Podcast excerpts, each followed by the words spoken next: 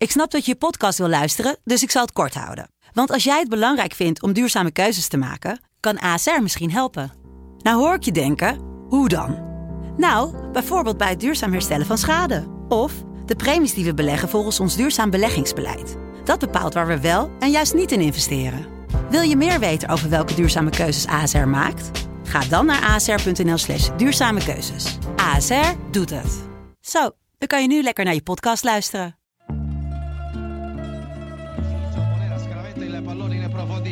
Avventato Ibrahimovic su questa mina vagante su questa sfera il tiro di Ibra la rete Ibrahimovic un gol spaventoso di Zlatan Ibrahimovic Ja, Wes, daar zitten we weer. Met z'n tweeën dit keer, want eh, Sander die, eh, heeft zijn vakantie aan het vieren. Maar wij twee hebben nog eventjes tijd gevonden om terug te blikken op 2019. Ja, absoluut. En, eh, tijdens de feestdagen. Maar goed, dat zeker. mag niet drukken. Op zaterdagmiddag om eh, een uur of half twee. Maar ja, we gaan het jaar wel uit met een klapper natuurlijk. Want gisteravond werd bekend dat eh Zlatan Ibrahimovic terugkeert op het oude nest. En in ieder geval het komende half jaar gaat spelen voor Milan. Heb je daar een sterke mening over? Ja, nou ja, goed. Een van de oude nesten. Want hij heeft natuurlijk ook bij Inter en Juve gespeeld in Italië. Ajax Maar natuurlijk goed, ook ja, gewoon. Ja, het is, eh, ja, ik weet niet, toch een soort zwaktebod eh vind ik eigenlijk. Eh, het zat natuurlijk al wel een tijdje aan te komen, het hele gedoe. Kijk, ik ben sowieso intussen een klein beetje Ibrahimovic moe geworden. Ook gewoon door die constante ja, De show, hè? aandacht en de show en al dat. Maar het, het voelt gewoon super nep aan, zeg maar. In het begin was het nog wel grappig als hij een keer in een interview zichzelf vergeleek met God. Maar goed, als je dat intussen 50 keer doet en dan... op een gegeven Photoshop moment je erbij. ja, nee, maar op een gegeven moment is die act is gewoon een beetje te, te overdreven. Dat vind ik eigenlijk nu intussen al een paar jaar. Maar goed, ja, hij kan nog steeds natuurlijk geweldig voetballen. Eh, hij is toen natuurlijk van Paris naar eh, eh, Los Angeles gegaan. En daar heeft hij het eigenlijk ook gewoon hartstikke goed gedaan. Prachtige goals gemaakt. En hij heeft daar toch wel een indruk achtergelaten. En ik denk wel dat hij bij Milan nog wel gewoon een doelpuntje erin gaat schieten. Maar het, het zal inderdaad, ja. Weet je, het is ook lastig. Hij is 38 en Milan draait niet. En de spitsen van Milan die draaien eigenlijk al niet meer sinds hij daar is vertrokken.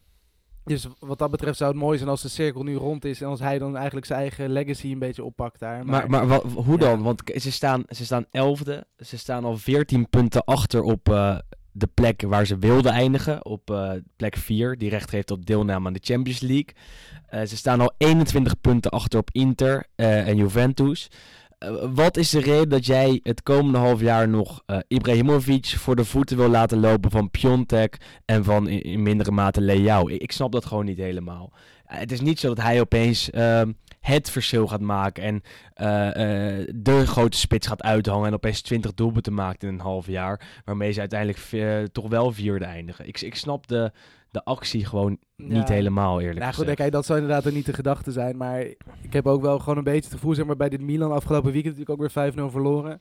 Eh, Van is- Atalanta uit. Ja, nee, goed. Kijk, Atalanta is een goede ploeg, maar 5-0 is natuurlijk voor Milan wel een beetje ja. Schandalig. Ja. Maar ik heb ook gewoon een beetje het gevoel bij dit Milan is niet echt meer een leider of iemand die even iemand op zijn plek durft te zetten. En ik denk dat thuis later natuurlijk wel goed, eh, goed in die rol zou passen. Eh, natuurlijk, ja, vroeger heb je daar een Gattuso gehad en die schot dan gewoon iedereen helemaal kort en klein en dan ging het daarna wel weer. Maar Ja, dit zijn en alle andere beetje- leiders. Ja, nee, absoluut. Maar goed, dit zijn allemaal een beetje voor mijn gevoel van die koorknaapjes. Eh, die gewoon inderdaad doen wat de, wat, wat, wat de trainer zegt. En als het niet lukt, nou, dan proberen we het volgende week nog een keer. Maar ik denk wel dat Slater wat dat betreft wel voor een soort van ja, cultuuromslag in zijn eentje is misschien een beetje heftig. Maar ik denk dat hij wel gewoon Mhm. weer eventjes een beetje die oude tijden kan doen herleven. In de zin van, wij zijn wel echt Milan en we moeten er wel echt gewoon wat meer voor gaan dan we nu doen. En er zal inderdaad geen 20 goals maken. Maar ik denk, kijk, het is niet dat Piontek en Leao heel erg goed, eh goed Nee, nee, zo is het wel natuurlijk. Dus ja. ik neem aan dat hij wel gewoon ze redelijk wat minuten eh zal krijgen. Misschien zelfs in de basis zal starten. Het grootste deel van de, van de wedstrijden die nog komen. En ik denk wel dat hij er dan echt nog wel een stuk of tien in zal schieten. Maar kijk, het is ook... Het nadeel van, van hem is, op dit moment is natuurlijk inderdaad dat hij 38 is. Als hij nou 34 was geweest. Sowieso gedaan. Wat kunnen zeggen van, nou weet je, hij kan in ieder geval nog wel twee jaar mee. Mhm. Maar nu, ja, het is inderdaad een half jaar nu een soort van testen of hij het überhaupt nog kan. Want natuurlijk, de MLS is ook al een tijdje afgelopen. Ehm, ja, dan maar zien wat het nog gaat brengen. Of er nog eh, een extra jaar aan vast wordt geplakt. Maar het is ook niet dat je nu kunt zeggen dat Slatan gewoon nog even tot zijn 42ste doorvoetbalt.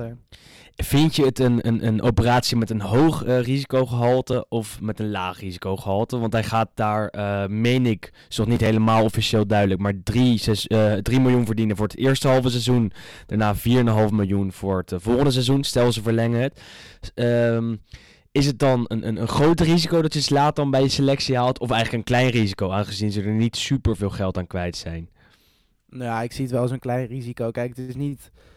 Ja, eigenlijk het enige nadeel wat ik zeg is inderdaad die leeftijd. Uh, dat je mhm. gewoon niet weet hoe, dat, ja, hoe fit hij nog is en hoe lang hij nog op niveau door kan.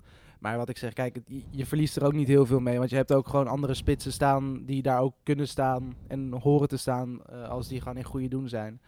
Um, maar ja, ik denk inderdaad dat het belangrijkste wat, wat hij gaat brengen is inderdaad dat hij, uh, dat een beetje die ploeg, ja, die mentaliteit weer een beetje normaal krijgt. En, dat hij die en enthousiasme. Nou, want, ja, want, en je krijgt natuurlijk ook het hele entertainment en het uh, ding krijg je erbij. Waar dus mensen toch, toch nog niet klaar mee zijn. Want, want je, je ziet het. Uh, al dat enthousiasme op de social media.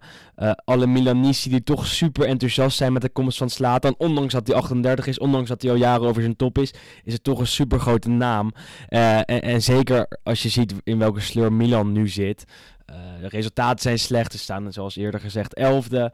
Ehm, geen Europees voetbal, geen kans op prijzen, weet ik veel wat allemaal komt er toch nog een grote naam die uh, fans naar het stadion lokt. En toch een beetje die, uh, dat enthousiasme toch weer een beetje opwekt. Hè? Hoe mooi het is om voor Milan te zijn. Um, nu nemen we normaal natuurlijk op met een Milan-fan. Maar uh, volgens mij was hij niet super enthousiast, Sander.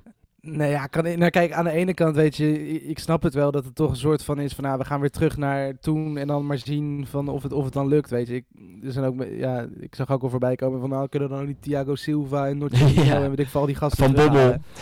ja, van Bommel, weet ik van Nigel de Jong. En goed, kijk, ik snap inderdaad ook wel dat het weer echt extreem teruggrijpen is op het verleden en het getuigt ook totaal weer niet van enige toekomstvisie.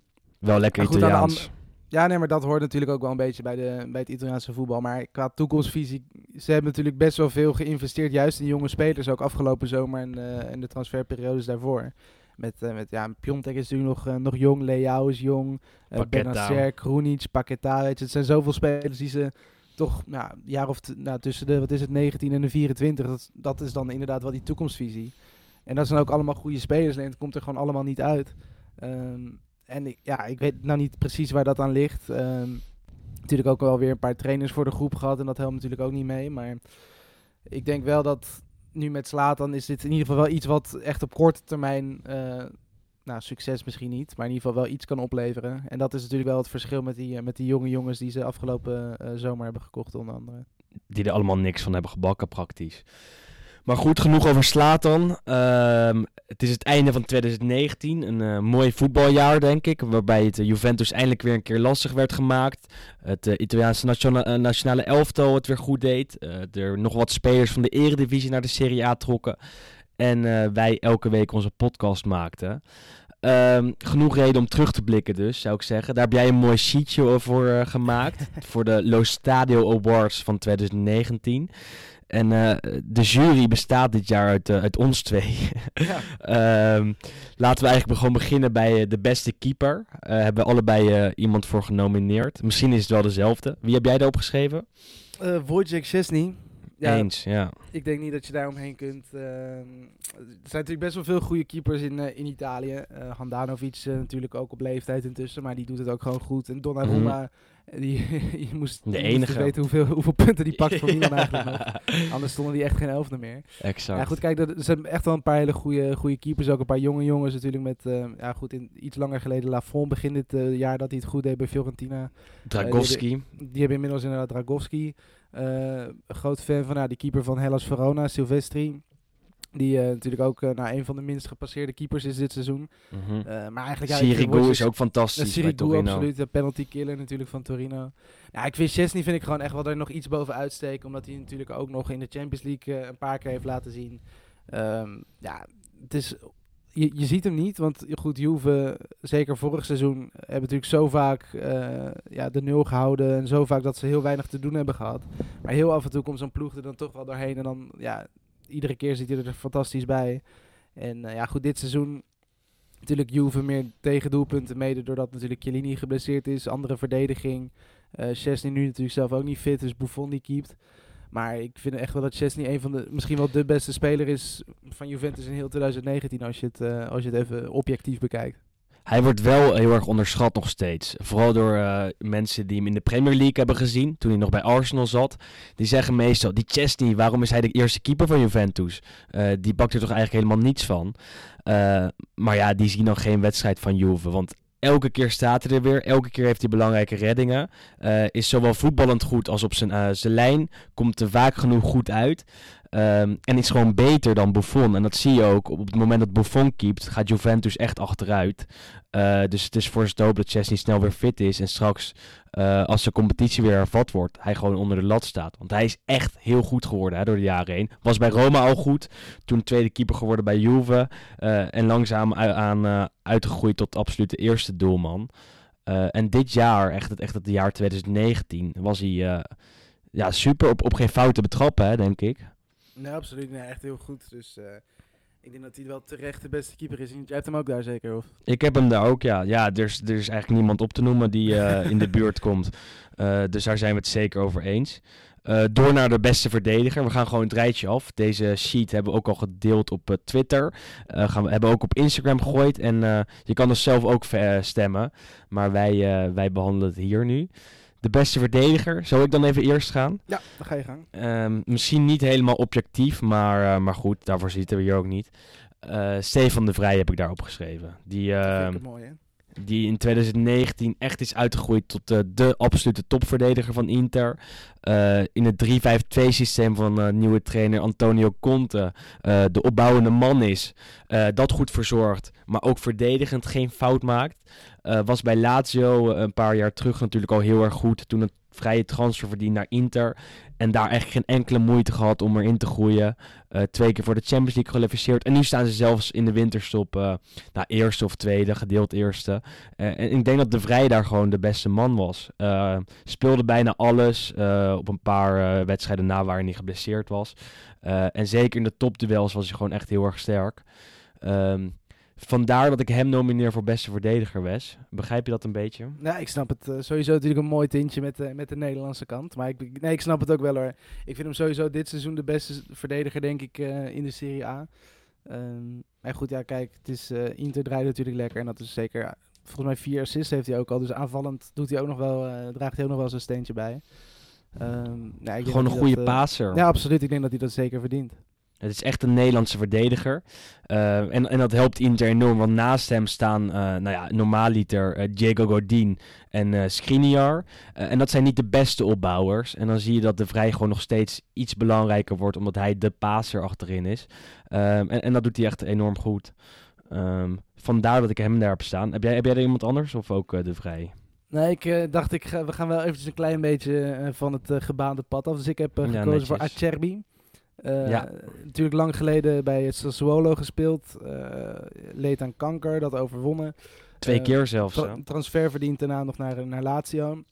En eigenlijk is hij daar ook wel uitgegroeid. Een beetje zoals Stefan de Vrij bij Inter. Heel, makkelijk, ja, heel makkelijk aangepast. En is daar eigenlijk ook gewoon de grote man, letterlijk en figuurlijk, daarachter in de verdediging. geweldig afstandsschot.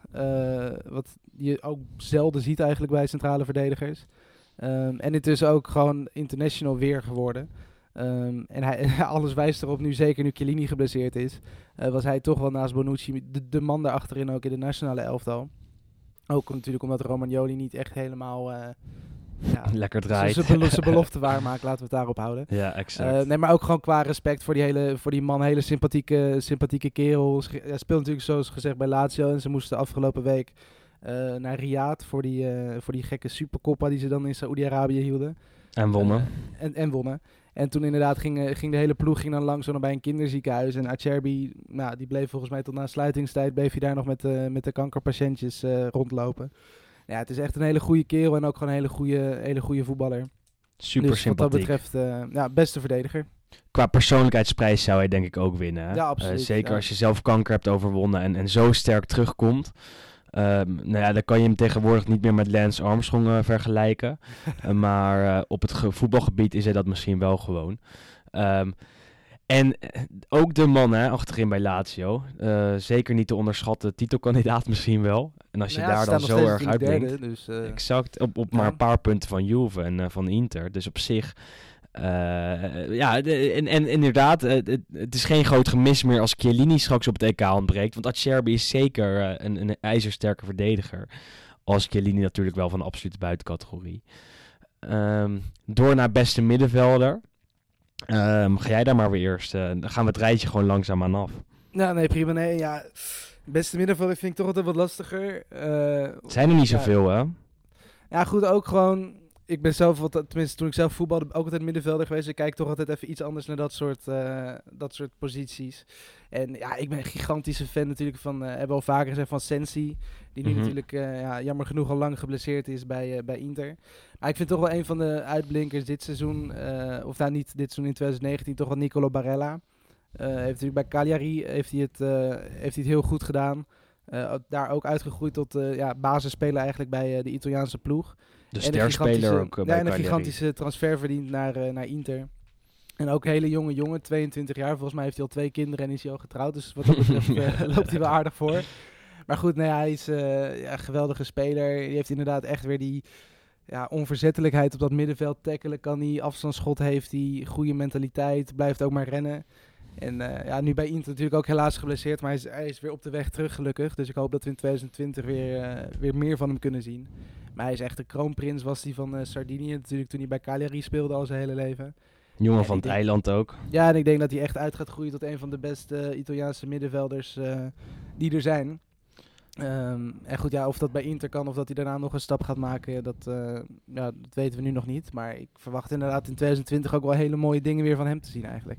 Had wat moeite hè, op het moment dat hij bij Inter aankwam. Eh, start eerst op de bank. Begreep het systeem van eh, Antonio Conte niet helemaal. Maar toen zag je al als hij wel eens inviel dat het gewoon een, echt een middenvelder met speciale kwaliteiten is. Eh, daarna uitgegroeid tot basisspeler. En eigenlijk onmisbaar. Want op het moment dat hij wegviel, natuurlijk samen, wel met, samen met Sensi. Eh, had Inter gewoon een probleem op het middenveld. En, en Barella komt er terug. Speelt waarschijnlijk de eerste wedstrijd na de winterstop wel weer mee. Eh, en daar zal Inter echt super blij mee zijn. Want hij is echt hartstikke goed. En ik denk eh, ook eh, een speler die aankomende zomer op het EK aan de basis staat. Ehm, en zo zie je maar dat, dat Inter een keer inzet op Italianen. Eh, en ze straks met Sensi en Barella misschien wel het middenveld van Italië vormen. Eh, wat best wel bijzonder is hè, voor een team met zo'n naam. eh, internationale. Ehm, ja. ja, sorry daarvoor. Ehm, ik, ik twijfelde bij deze, bij deze plek eigenlijk. Want ehm, in de Serie A zijn er niet super veel goede middenvelders. Daar blijf ik bij. Juve is natuurlijk al jaren op rij kampioen. Ehm, en daar lopen middenvelders rond zoals Matuidi, eh Emre Can, Bentancur, waar ik niet super grote fan van ben. Ehm, een speler bij Juve waar ik wel fan van ben en die eigenlijk al die tijd dat ze kampioen eh, zijn geworden eh, bij de oude dames speelt, is eh, Miralem Pjanic. Vandaar dat ik hem hiervoor heb neergezet. wel mooi dat jij dan Ehm. een speler van Juve pakt en ik van Inter. Ja, ze, nee, toch wel een beetje broederschap, hè? In deze tijd nog wel, dat we met elkaar strijden om de titel. Of nog strijden met elkaar om de titel. Ehm, maar ja, Pjanic is, is eh, eh, nog steeds supergoed. Ehm de paser, eh, maar ook verdedigend gezien gewoon hartstikke sterk. Ehm, springt er wat mij betreft altijd bovenuit bij Juve. Zeker omdat ik, zoals ik net al zei, eh, niet super veel kwaliteit zie op het middenveld bij Juve. Met, met Rabiot, want ja, wat, wat is het nou voor middenvelder? Eh, en dan zie je daarna eh Pjanic met die lichtvoetige paasjes en weet ik wat allemaal. Blijft echt onbegrijpelijk dat hij die vrije trappen niet mag nemen daar. En dat ze allemaal voor Cristiano Ronaldo zijn. Ehm, maar ja, dat is een ander verhaal. Pjanic, eh, wat mij betreft, nummer 1 daar. Eh, en misschien ben jij daar wel mee eens hè, dat hij gewoon kwalitatief absoluut. gezien de beste middenvelder van de Serie A is. Nou ja, goed, en wat je zegt bij Juventus is hij natuurlijk de enige speler waar je ook enige, ja, toch dat, ja, wat je zegt, lichtvoetige en dat creatieve en dat mooie spel ziet. Want intussen zijn al die gasten die daarnaast staan, zijn gewoon pure werkers en renners. Exact. En het is verschrikkelijk om naar te kijken, maar Pjanic is dan inderdaad de enige waarvoor je nog zou kunnen zeggen, daar zet ik de televisie voor aan. Een beetje Eh, brieën, zeg maar. En, en, ja, en dat mis ik bij Juve heel vaak. Gewoon, het is bij Juve dit jaar heel veel werken, werken, werken. Eh, behalve als die Balen erin komt of als, als Pjanic het weer op zijn heupen heeft. Dan zie je echt een beetje die intelligentie en die mooie paasjes eh, langskomen. En, en dat is toch wel jammer, hè, dat het daardoor er bij Juve gewoon niet super aantrekkelijk is om, om naar te kijken. Hebben we ook al vaak behandeld. Ehm, middenvelder die hier wel een, een eervolle vermelding verdient, vind ik, is Luis Alberto. Hè? Die bij Lazio absoluut. echt elke week uitstekend is. Ja, maar goed, zeker voor dit seizoen dan natuurlijk. Want vorig seizoen viel hij best wel tegen. Eh, Exact, samen ja. Met, eh, met Milinkovic, Savic wa- waren zij natuurlijk ja, toch wel de twee spelers om in de gaten te houden. En toen vielen ze eigenlijk heel erg door de mand. Maar dit seizoen is het, eh, is het echt weer zoals vanuit Smullen eigenlijk. Dus die, die staat op een mooie derde plek. Stel, we hebben de award aan het einde van dit seizoen, dan is de kans best wel aanwezig dat Luis Alberto eh, tot beste middenvelder wordt gekozen. Maar ja, je, je hebt gelijk. Eh, door naar de aanval. Ehm, en, en spitsen zijn toch altijd de mooiste spelers op het veld, vind ik. Eh, toch die absolute bombers. En Italië heeft er natuurlijk hartstikke veel gehad. Ik noem een Luca Toni, Gilardino, Borriello. Echte Italiaanse spitsen die alleen maar voor de, voor de doelpunten leefden. Ehm, eentje die dat ook is, is eh Ciro Immobile. Ehm, en, en in tegenstelling tot Luis Alberto Milinkovic Savic eh, is Immobile wel het hele jaar heel sterk geweest, vind ik. Eh, vandaar dat hij bij mij op nummer 1 staat als beste aanvaller. Eh, en ja, dit jaar al, hoeveel doelpunten in de Serie A? Even checken. eh, 17. Nou, dan loopt hij vijf doelpunten voor op Lukaku. En hij is de man hè, bij Lazio. Ehm, denk jij dat, dat hij ze naar de titel kan schieten? Ja, goed, kijk, het is natuurlijk lastig met, met een Inter en Juve, wat natuurlijk nu nog wel een voorsprong heeft en in de breedte ook beter is. Maar als je ziet hoeveel doelpunten hij maakt, het is en ook uit hoeken en uit posities dat je denkt van vanuit hier kun je niet eens scoren. Ja, dat is wel echt gigantisch knap natuurlijk. En eh, ja, goed, als je 17 Heerlijk goals schot. maakt in 17 wedstrijden, dan kun je, natuurlijk, eh, kun je natuurlijk echt wel wat. En hij heeft, wat je zegt inderdaad, vorig seizoen, hij was wel de constante factor daarbij eh, bij Lazio, want toen maakte hij ook gewoon zijn doelpunten. En ja, wat dat betreft, ik vind het dan toch wel bijzonder. Wat, ja, we hebben het al vaker natuurlijk over Italianen, eh, ja, Italiaanse spelers gehad. eh, In die zin dat ze altijd in Italië beter renderen dan daarbuiten. Ehm, natuurlijk bij Dortmund en Sevilla heeft hij ook gespeeld. Nou, gespeeld Soort van, ja. Want het was niet veel. En het is dan toch bijzonder dat hij natuurlijk eerst bij Torino heel veel, heel veel scoort. En dat hij dan daarna na een paar uitstapjes terugkeert in Italië. En dan bij Lazio eigenlijk doorgaat op dezelfde voet. Eh, inmiddels meer dan 100 goals gemaakt voor Lazio in, eh, in drie, vier seizoenen. Ja, dat is eh, gigantisch knap. Is hij klaar voor een stap omhoog? Nog één klein stapje. We hebben het er al een keer over gehad. Hij is een Napolitaan. Zou hij bij Napoli ook zoveel doelpunten kunnen maken? Ja, goed, een stapje omhoog. Dat is op dit moment niet naar nee, Napoli waar, eigenlijk. ja. Nee, maar goed, inderdaad. als Napoli weer gewoon een beetje terugkomt op het niveau van de afgelopen jaren, zou dat natuurlijk een prima, ja, een uitstekende vervolgstap zijn. Ehm, maar goed, hij heeft het bijvoorbeeld natuurlijk ook in het verleden. Hij komt ook uit de jeugd van, eh, of tenminste uit de jeugd. Hij heeft een tijdje bij Juventus gevoetbald Mhm. eh, in zijn, eh, in zijn jeugd, jeugdjaren. Ehm, en het, ik, hij zou daar denk ik ook niet misstaan om nog, als hij een stap omhoog zou willen maken. Goed, op dit moment heb je daar natuurlijk nog he- heel veel andere gasten daarvoor lopen. Maar En straks misschien is- Haaland. ja, nee, precies. Ja, het is natuurlijk allemaal maar afwachten wat er nog gaat gebeuren deze winter en komende zomer. Maar ik denk echt wel dat hij nog een stap omhoog kan en ook wel moet maken om nog wat meer, ja, soort Toch nog één er- keertje. en ook erkenning te krijgen, toch ook weer vanuit het buitenland, dat het wel echt een hele goede spits is. Eens. Eh, want je hebt, je hebt toch wel een klein beetje van, ja, hij is goed, maar het is wel Lazio. Hey, en wie heb jij hier genomineerd? Ja, eigenlijk op basis niet van dit seizoen, want nu gaat het nog helemaal niet. Maar ik vind het ja, ongelooflijk knap. Vorig seizoen natuurlijk topscorer van de, de Serie A, Fabio Quagliarella. De oude meester. En echt met geweldige doelpunten. En ja, als je op zo'n hoge leeftijd nog zo, zo goed kan zijn in een Serie A die gewoon ieder jaar verandert. En toch wel de afgelopen jaren weer sterker is geworden. Mede onder andere door de komst van zo'n Ronaldo en, eh, en nog een paar andere grote namen. Als je dan op die leeftijd inderdaad nog topscorer kan worden en nog zo belangrijk kan zijn voor je ploeg. Ja, dat wel echt een eh, petje af. En eh, ja, daarom Fabio Quagliarella. Dit jaar eh, scoort hij niks Ja, meer. dit Ja, seizoen. goed, kijk, het, het, het verschil kan heel erg groot zijn, hè, maar Ja. ja, Nee, het verval is groot, zeker op die leeftijd natuurlijk groot. ook. En zeker in het geval van Sampdoria, als je daar de spits bent. Ik bedoel, Samp eh, draait super slecht en, en Quagliarella kan daar echt niets aan veranderen. hij heeft drie van de, wat is het, 14 goals gemaakt. Dus op zich is er nog wel een redelijk aandeel qua percentage, maar het is niet, eh, het is niet best dit jaar. hij hoort inderdaad ook bij dat rijtje superbombers dat ik aan het begin van, eh, van deze nominatie opnoemde. In het rijtje met Borriello, Gilardino, et cetera, hoort eh Quagliarella zeker thuis. Eh, heeft ook bij zoveel clubs gespeeld, bij Juve, bij Napoli, ik noem het allemaal maar op. Ehm, en dat hij dan eigenlijk bij, bij Samp pas echt tot absolute ontbranding kwam. Blijft natuurlijk ook wel hartstikke bijzonder. Ehm, maar ja, Immobile wint deze categorie dan wel, hè, als je het over het hele ja, jaar nee, bekijkt. absoluut, absoluut. Ehm, beste speler van het jaar, van 2019. Ja, Ah. er moet dan toch een van deze, deze namen zijn die we al hebben opgenoemd, hè, denk ik. Ja, eigenlijk wel. Nee, ik denk dat ik hem dan toch gewoon aan eh, Immobile geef. Ehm, ja, razend knap wat hij heeft gedaan. We hebben het nu net gezegd. Maar ik denk wel dat hij zeg maar constant genoeg is geweest. Ook om in 2019 de beste, de beste speler te zijn. En ja, het is natuurlijk altijd lastig om aanvallers met middenvelders, verdedigers of keepers te vergelijken. Altijd, maar ja. Ja, ja ik, zou, eh, ik zou toch voor, eh voor Chiro gaan. Ik ga voor de Vrij dan. Dus eh, dan hebben we het weer een beetje in balans. Ook omdat de Vrij gewoon het hele jaar supergoed is geweest. En, en gewoon echt de belangrijkste speler van Inter is. Misschien wel op dit moment. Ehm, maar ja, genoeg over de spelers. Hebben we inderdaad alle posities behandeld. Eh, er lopen in de Serie A ook super veel goede trainers rond.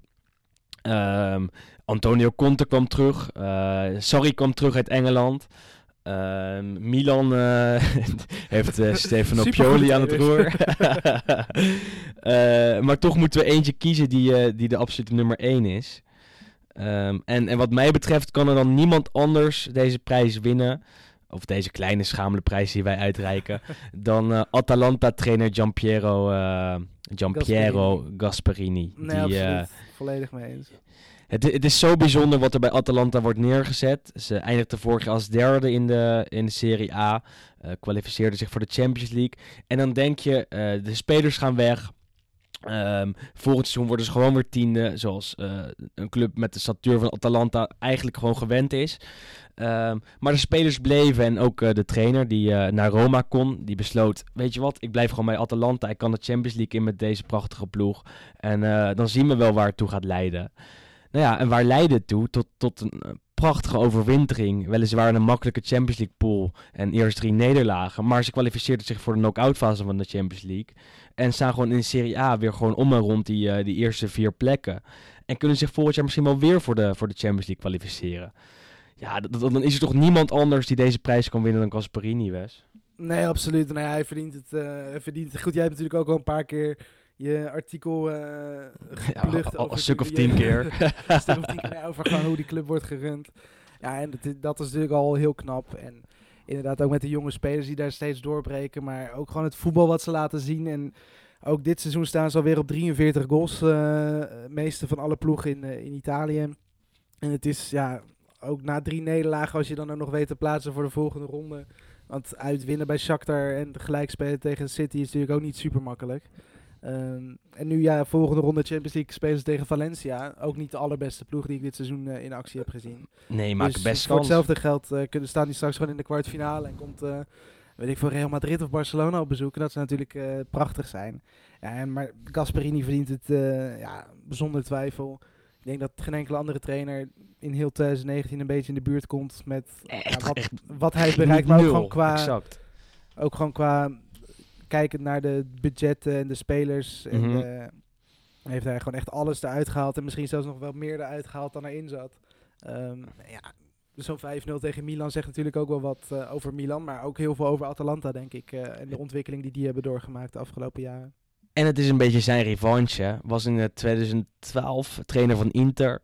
Werd nou echt na een paar wedstrijden ontslagen. Dat was eigenlijk zijn enige kans die hij heeft gehad bij een topclub. Maar weet je wat, dan maakt hij gewoon van Atalanta een topclub. Weliswaar samen met de andere, andere beleidsbepalers. Maar het lijkt te lukken, want eh, constant bij de leukste ploegen van Italië. Constant bij de beste ploegen van Italië. En tegenwoordig zelfs bij de beste ploegen van Europa. Eh, wat mij betreft echt een heel groot compliment aan het adres van eh, Gasperini. Ehm, ja, daar zijn we het dan over eens. Is Atalanta daarmee ook de, de grootste verrassing van 2019? Ja, ook wel, denk ik. Ehm, goed, als je inderdaad een ploeg daar wil, eh, wil noemen, dan is Atalanta misschien wel een van, de, een van die grootste daar. Eh, mede ook omdat gewoon niemand het eigenlijk aan zag komen dat die structureel mee zouden doen om die Europese plekken. Ehm, we zijn natuurlijk al ja, toch wel een paar jaar op rij middenmoot inderdaad. Eh, of zoals jij, dat, zoals jij dat zo mooi zegt, de middenmotor. en dan word ik ook nog eens gequote. Ja. nou ja, goed, dus die... eh, nou ja, kijk, zevende, achtste, negende plek, dat was eigenlijk een beetje misschien al boven verwachting. Maar dat hij nu inderdaad er gewoon een paar seizoenen op rij Eh, ja, nu de vorig seizoen derde en nu staan ze ook gewoon vijfde met uitzicht op meer. Eh, ja, dat is eh, gigantisch, eh, gigantisch knap. En eh, ja, zeker afgaan op, eh, wat, wanneer speelde hij nog in de Serie B? 2011, 2012 geloof ik? 2011, ja, ja, ja zeker. Met eh, German Denis. Ja, nee, kijk, dan is het natuurlijk een gigantische verrassing als je dat zo naast elkaar zet. En eh, ja, ik vind wel dat Atalanta inderdaad een van de verrassingen genoemd mag worden. Maar ook zeker nu, dit seizoen bijvoorbeeld zo'n Verona. Waarvan ik eigenlijk dacht, nou, misschien na Letje de slechtste selectie in de hele Serie A. En die staat toch ook gewoon op een hele knappe, die is ook gewoon op een hele knappe twaalfde plek. En als die de inhaalwedstrijd tegen Lazio begin februari nog winnen, dan eh, staan die eigenlijk eh, nog boven Milan en Torino ook. Dus dan staan die gewoon tiende. Ehm, ja, ook heel knap. Dus, dat die is gaan- een verrassing natuurlijk. En stel ze, ze handhaven zich, eh, Verona. Is er echt niks aan de hand. Dan verkopen ze Amrabat, verkopen ze Ramani, een, een verdediger. En eh, eh, dan halen ze gewoon superveel geld op. Waarmee ze weer de selectie kunnen versterken. En volgend seizoen gewoon een, een, een- selectie hebben. ehm, met wat geluk natuurlijk. Hè. Stel je investeert in de goede spelers. Die je handhaving kan veiligstellen in de Serie A. Voor nog maar een seizoen. Eh, dus die scouting daar is echt, heeft goed gewerkt. Waarbij Ja, Amrabat natuurlijk ook is- als verrassing ja. worden genoemd. Ja, nee, goed, maar dat is inderdaad ook best wel bijzonder als je kijkt naar de clubs waarvan die, waar die gasten vandaan komen. Natuurlijk Amrabat van Club Brugge, maar bijvoorbeeld zo'n Rachmani, die is dan inderdaad als een Kosovaar. Die komt Ja. uit, eh, die, van Dynamo Zagreb eh, komt hij over, dus dat zijn dan ook niet echt de meest ja, logische ploegen, zeg maar. Eh, ze hebben nog een hele goede verdediger, een Albaniër van eh, Kumbula. Ook een goede, geboren in Italië. En die komt dan inderdaad uit die, uit die eigen jeugdopleiding, die ook heel goed is overigens. Ja, het is echt een bijzondere, bijzonder leuke ploeg ook eigenlijk, wat ik totaal niet had verwacht aan het begin van het seizoen. Leuke ploeg, eh, mindere fans. Daar kunnen we het wel nou ja, over goed, eens ik zijn, denk denk dat, ik. eh, In Verona natuurlijk niet alleen Hellas, maar ook Chievo eh, zich al vaak van een verkeerde kant hebben laten zien. En dat is, dat is wel het nadeel. Ehm, en dat, dat, ja, kijk, voor een club, iedereen weet dat een imago natuurlijk ook heel erg belangrijk is in een reputatie. En dit soort dingen, eh, ja, dat eh, werkt natuurlijk eigenlijk alleen maar tegen eh, op de lange termijn ook. Wat dat betreft is het zonde dat Lazio en Verona allebei zulke fanatieke en, en verkeerd georiënteerde fans hebben. Maar wel twee van de leukste ploegen van, van Italië vormen op het veld dan. Die tegenstelling is echt, echt super groot. Ehm, categorie die ik net even heb overgeslagen is het grootste talent van 2019. Eh, nou ja, laten we vooropstellen dat er in de Serie A, dit jaar superveel spelers eh, de kans krijgen die die voorheen niet kregen. Er zijn veel meer teams die het durven om talenten op te stellen. Eh, er zijn veel meer jongere ploegen. Een, Milan doet dat. Oké, weliswaar lukt het daar niet super erg, maar dan zie je wel jonge spelers op het veld staan. Zie je ook bij Verona, wat we net opnoemden. Ehm, en, en bij sommige andere teams waarbij er misschien meer nood is om zulke soort spelers voor de leeuwen te gooien. Eh, maar doen ze dat, dan, dan heeft het vaak een positief resultaat. Eh, Parma huurde eh, afgelopen zomer Dejan Kulusevski van eh, Atalanta. Ehm, bij Atalanta kreeg je de kans niet omdat hij een vrij moeilijke jongen was. Het niet eens kon worden met de trainer Gasperini, die we net al eventjes noemden. Dus maar verhuurd aan Parma. En bij Parma is hij echt ontploft. Hè? Eh, doet denken aan Ziyech, doet denken aan Ilicic. Ehm, en staat op de nominatie om een eh miljoenentransfer te gaan maken. Al dan niet in de winter, dan wel in eh, de zomer. Naar Inter, naar Juve. De Engelse top zit achter hem aan. Ehm, echt een hele interessante speler wat mij betreft. Dus ik nomineer hem voor het grootste talent. Ehm, heb jij dezelfde naam opgeschreven, Wes? Nou goed, hij is inderdaad een van mijn favorieten sowieso, die ik eh, vanaf het begin van het dit seizoen een beetje in de gaten, eh, in de gaten heb gehouden. En Hij was de eerste waarvan ik erover eh, wat over las, ja. Ja, nou ja, goed, ik ken hem natuurlijk totaal niet. En hij, is, hij speelde toen in de, volgens mij in de A1 in de Primavera van Atalanta op dat moment. En hij wilde inderdaad graag aansluiten bij het eerste, maar dat, dat, dat mocht niet. Of slechts dat, ja, ik weet niet precies wat de gedachtegang erachter was. En toen inderdaad naar Parma zonder eh, gekke clausules erin. Dus hij gaat in ieder geval, hij is ei- volledig eigendom nog steeds van Atalanta. Eh, maar goed, ja, ik was toch wel benieuwd eh, ja, wat, wat voor speler het was. Het is natuurlijk een Zweed. Eh, bijzondere, een beetje Balkanachtige achternaam. Nou, de laatste Zweed met een Balkanachtige achternaam, dat eh, was later Die is weer Ibrahimovic, waar we, zijn, waar we mee zijn begonnen. Dus ik was, ik was toch wel een klein beetje geïntrigeerd, dus ik heb wat, eh, wat beelden toen bekeken. En eh eerste paar wedstrijden bij Parma viel hij nog niet heel erg op, maar nu de laatste weken is hij echt compleet eh, uit zijn slof geschoten. Met Speler van de maand december. En echt geweldige, geweldige speler, ook nog zo jong. Eh, volgens mij ook na Kevin De Bruyne de meeste kansen gecreëerd in heel Europa, geloof ik. Of tenminste in de grote vijf competities. Dus kijk, dat, al- als je al die cijfers bij elkaar legt. En ja, dat is echt een gigantisch, gigantisch talent. Maar dat is misschien die van dit seizoen. Ehm, vorig seizoen toch ook nog wel Sandro Tonali, wil ik wel eventjes noemen. Ehm, met Brescia kampioen geworden van de Serie B. En intussen ook eh, tweevoudig international van Italië, geloof ik. En die doet het ook gewoon in de Serie A ja, gewoon uitstekend. Ondanks dat Brescia ook totaal niet draait. Is hij wel een van de spelers waarvan je echt bij iedere, ieder balcontact ziet dat hij geweldig kan voetballen. Dat hij zoveel talent heeft. En dat is ook een kwestie van tijd, net als met Kulusevski, voordat hij een, eh, een transfer gaat maken echt naar de top. Of dat nou in Italië is of daarbuiten, dat eh, is nog even afwachten. Maar dat zijn inderdaad, denk ik, op dit moment wel de grootste talenten. Maar Ja, zelfs zeker. dan ook bij Inter, zo'n Bastoni, die op zijn twintigste al zo goed is, centrale verdediger. Godin Eh, uit de basis speelt. Ja, nee, en ik ben zelf groot fan van Jeremy Boga, die linksbuiten van Sassuolo, die of tenminste ooit overkwam van Chelsea. Eh, inmiddels 22 jaar en dit seizoen is hij echt ook heel erg goed. Prachtige goal, onder andere tegen Inter, eh, die weet jij waarschijnlijk ook nog wel. Ja, goed, dus er zijn, ik denk, iedere club heeft intussen wel een paar goede, echt hele goede jonge spelers rondlopen. En dat is ook voor de Serie A is dat, eh, is dat een goede ontwikkeling, denk ik, dat ze ook in durven zetten op de jeugd. Ehm, want inderdaad, wat je zegt ook, een Inter speelt gewoon met jonge spelers. eh ja, Juve ietsjes minder, of tenminste niet uit de eigen jeugd. Maar die, daar, voor zo'n Bentancur is natuurlijk ook nog hartstikke jong. Dus er zit echt wel een kleine ontwikkeling in dat jongere spelers ook vaker de kans krijgen. En dat is ook mooi dat dan Nederlandse talenten als een, als een Schouten en een, inderdaad die Cleonice van, eh, van Genoa bijvoorbeeld, dat die dus ook gewoon die stap durven te maken naar Italië. En ook wel weten van nou, ik ga daar ook wel gewoon mijn speeltijd krijgen. Eh, En we mogen- wel een groot verschil. We mogen Justin Kluivert ook niet, eh, niet vergeten. Want die Nee, is ook absoluut. gewoon nog, nog super jong. speelt heel veel bij Roma. Eh, en, en dat is, dat moet men niet vergeten, gewoon echt heel erg knap voor een jongen op die leeftijd. Dat jij al zoveel minuten maakt bij een eh, subtopper in de Serie A, is echt niet iedereen gegeven. Ehm, en, en mensen rekenen Kluivert dan af op de doelpunten die hij niet maakt, op de assists die hij niet geeft. Ehm, maar hij heeft ook in 2019 zich goed ontwikkeld en ehm, wordt zeker nog gewaardeerd hè, door de Roma-trainer van CK. nee, op het moment dat hij fit is, Ja. speelt hij. Nou goed, het is natuurlijk ook wel een klein beetje het geval dat hij nou, voordeel heeft gehad van alle spelers die zijn, eh, zijn vertrokken natuurlijk. Ehm, of, eh, die, of die geblesseerd zijn, want Perotti is natuurlijk lang uit geweest. Under is er lang uit geweest. eh El Sharawi natuurlijk naar, wat is het, China geloof ik, vertrokken. Dus zijn concurrentie was natuurlijk ook niet heel erg, heel erg groot. Maar goed, desondanks heeft hij het gewoon nog steeds heel erg goed gedaan. En ik denk ook wel dat hij nu in 2020 nog meer eh, speelt en nog meer wedstrijden zal gaan krijgen. Want hij heeft inderdaad dit seizoen ook al laten zien hoe belangrijk hij nog steeds kan zijn eh, voor, eh voor Fonseca. En alles maar beter wordt. Hij, hij, hij komt er wel uiteindelijk. Ben ik, ben ik heilig van overtuigd. Ook al ben ik ook geen hele grote fan van hem hoor. Ehm, en, en, en wat ik nog één ding wilde zeggen over die jonge talenten. Het is ook gewoon een manier om geld te verdienen hè, voor die kleinere clubs. Zo'n Verona huurt een Amrabat. Die gaan hem kopen. Die kunnen hem weer doorverkopen. Die hebben dus die twee andere jongens die ze kunnen doorverkopen. En daarmee garandeer je eigenlijk je toekomst in de Serie A. Eh, doordat, doordat zij misschien straks gewoon een transferbudget van 20, 30 miljoen hebben. Ehm, en ik denk dat veel meer ploegen dat gaan naapen en eh, proberen in te zetten op de jeugd.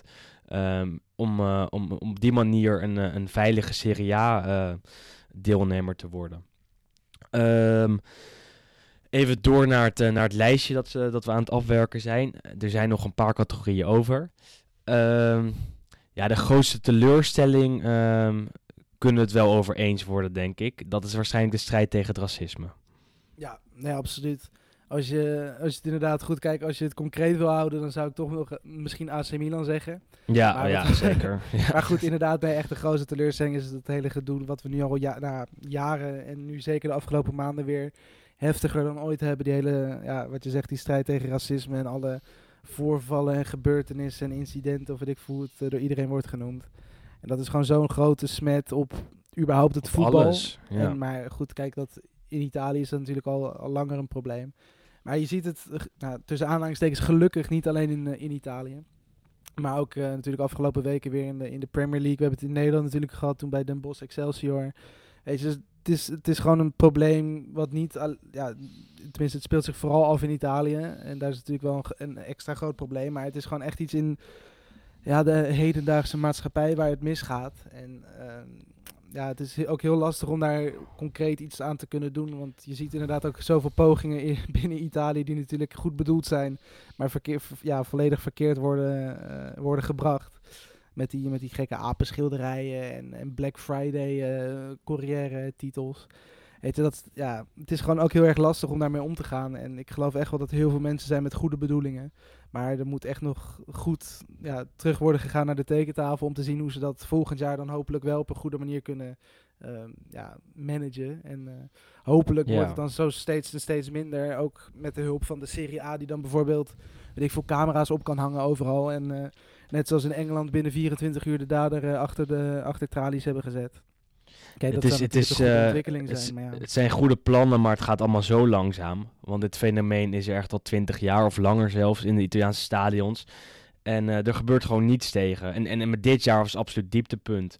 Uh, er zijn zoveel ehm, gebeurtenissen omtrent racisme geweest waar tegen niets is gedaan. ik meen me een duel tussen Cagliari en Inter te herinneren, waarbij Lukaku uh, oerwoudgeluiden naar zijn kop kreeg geslingerd. En uh, kreeg, kreeg geen straf. En, en dat blijft gewoon super pijnlijk om te zien. En, en zeker zulke soort incidenten maken dat je alles moet relativeren. Wij kunnen het hier wel dodelijk hebben over de beste speler, de beste trainer de beste keeper. Uh, maar dat racisme dat werpt een schaduw over alles praktisch wat, wat, wat je uh, doet genieten aan het Italiaanse voetbal. En dat, dat vind ik wel een super uh, vervelend iets. Ehm, wat ook het Italiaanse voetbal in een super slecht daglicht zet. Um, en we hebben het net al eventjes over de supporters van Verona en van Lazio. Je, je schaamt je zelfs bijna als je fan van, bij, van een uh, van die twee ploegen. Uh, maar dat zijn toch allemaal racisten uh, die daar op de tribune zitten. Dat is niet helemaal het geval. Het blijft natuurlijk een super kleine groep um, die dat echt uit. En een iets grotere groep die die um, mening af en toe per ongeluk verkondigt.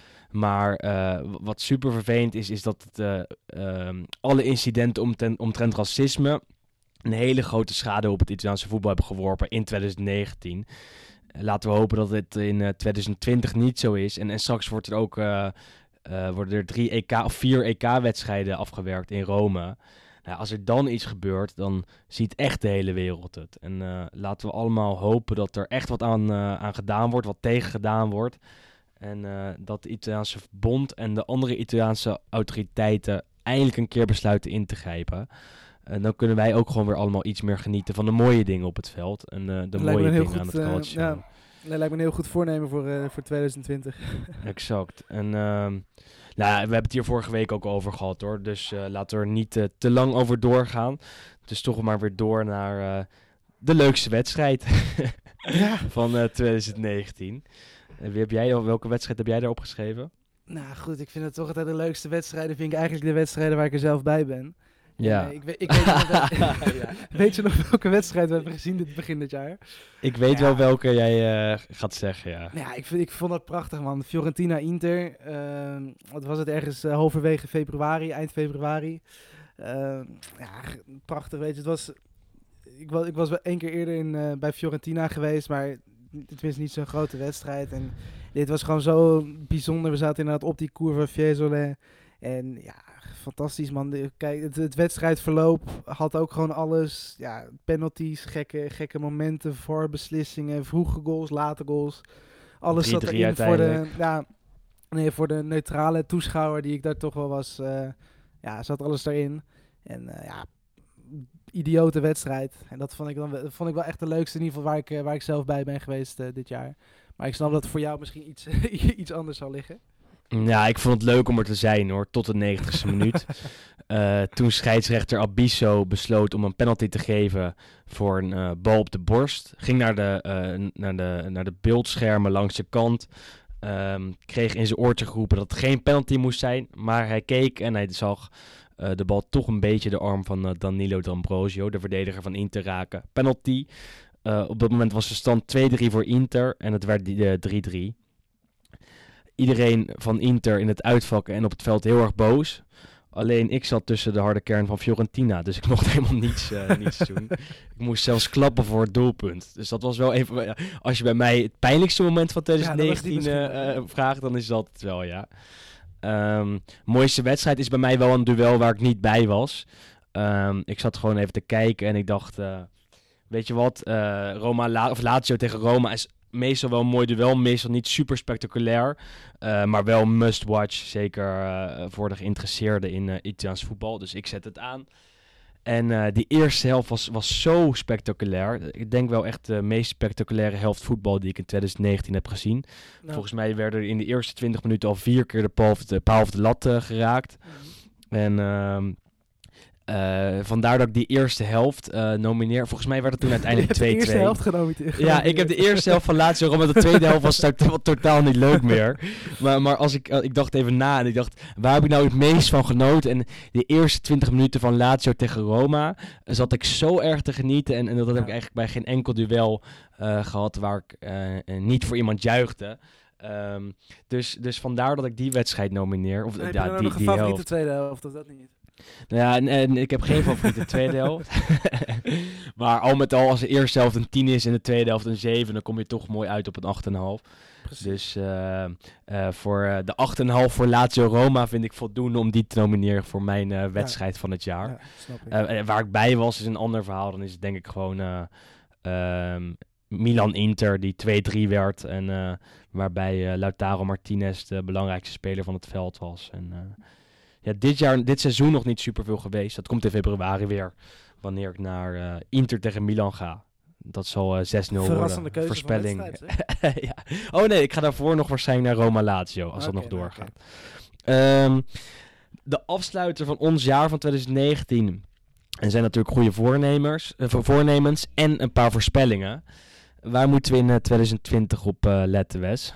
Wat betreft Italiaans voetbal natuurlijk. Oké, nou moet, is dit het voorspelrondje? Gaan we eventjes een paar gewaagde dingen doen? ja, geen Brescia achtste, hè? Nee, geen Brescia achtste. ik, eh, ik ga voor Inter kampioen. Oké. Ehm, nou goed, dat is om te, dat is om te beginnen, denk ik. Ehm, ja, verder, op wie moeten we letten? Ik denk dat Milan toch nog wel een paar stappen omhoog eh, zal gaan. Eh, aan de hand van, een, van Ibrahimovic zullen die, denk ik, misschien net buiten de Champions League... Ik denk dat die zesde worden. Ehm, ja, Jij hebt Ja, een lijstje klaar liggen. Ik, ik, heb, ik heb eigenlijk helemaal niks hier, moet ik eerlijk bekennen. nou jongen, slechte voorbereiding. Nee, ik dacht let in 2020 op, op, op eh, je hebt hem al eventjes genoemd, op Alessandro Bastoni. Ja. Ehm, dat is een eh, centrale verdediger van Inter, linksbenig.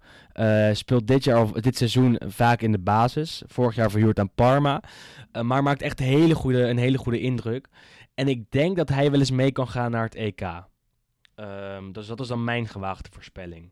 Of is dat niet zo gewaagd? Niet Nee, ik vind dat, nee, ik vind dat een goeie. Ehm, en Italië gaat de halve finale halen van het EK. Nou, daar, dat dat, zijn wel mooi twee, eh, dat zijn twee mooie dingetjes. En let alle 2000 groepswedstrijden natuurlijk, dus jij Exact. mag eh, daar al doorheen schreeuwen. naar de overwinning schreeuwen. En let in 2020 ook vooral eventjes op eh eh, Kulusevski, die eh, zijn goede Ja, lijnen door gaat absoluut. trekken en zich gaat tot ontwikkelen tot, eh, tot een van de eh, beste spelers, of beste jongelingen kunnen we misschien beter zeggen, in de Serie A. En, eh, en let op, ehm, nou ja, dat is misschien nog niet voor 2020, maar, maar gisteren zat ik eventjes naar Wolverhampton tegen Manchester City te kijken. En ik heb Juve dit jaar natuurlijk ook al vaak in actie gezien. Toen dacht ik, ik denk dat eh, Guardiola binnen ehm, twee jaar de trainer van Juventus is. Ook een prima gewaagde voorspelling. Dat vind ik een hele mooie. Ja, Ja, daar Ja, zou goed, jij natuurlijk ja. wel eh, voor juichen.